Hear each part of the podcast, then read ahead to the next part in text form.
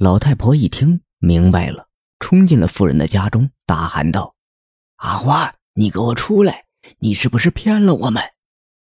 妇人听到老太婆的声音，急忙的走出了门。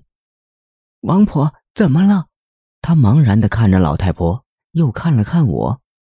老太婆急了，一把将妇人拉了过来，指着上空：“要是还隐瞒我们，天神都救不了你。”妇人神情微颤，脸上出现害怕的神色。说呀，阿花！老太婆这一吼，妇人禁不住了，双腿一软，瘫坐在地上。眼泪落下，我淡淡的看着妇人，开口：“你是得罪了河神了吧？”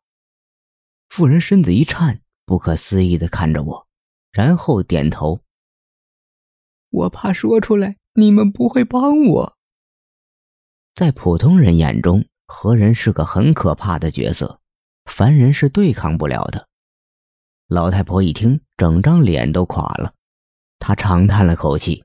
看向妇人的眼神多了几分惋惜。阿花呀，你怎么会做这样的傻事？河神是得罪不起的。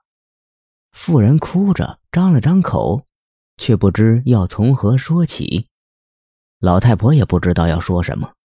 河神是他们对付不了的，他只好看向了我。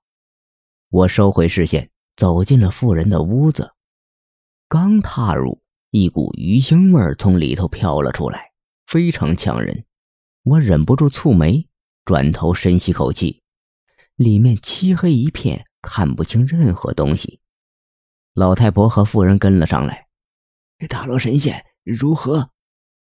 老太婆见我没继续往前走，疑惑的看着我。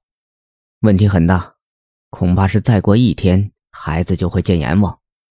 啊！不要啊！妇人经受不住打击，昏倒在地，双眼翻白，把她扶起来。老太婆连忙搭手将妇人扶起，按了妇人的人中。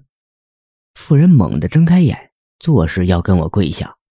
我示意老太婆，老太婆按住了妇人，苦口婆心的开口：“阿花呀，你就别弄一些虚的了，直接告诉大罗神仙孩子的事情吧。”再晚一步，孩子就死在你手上了。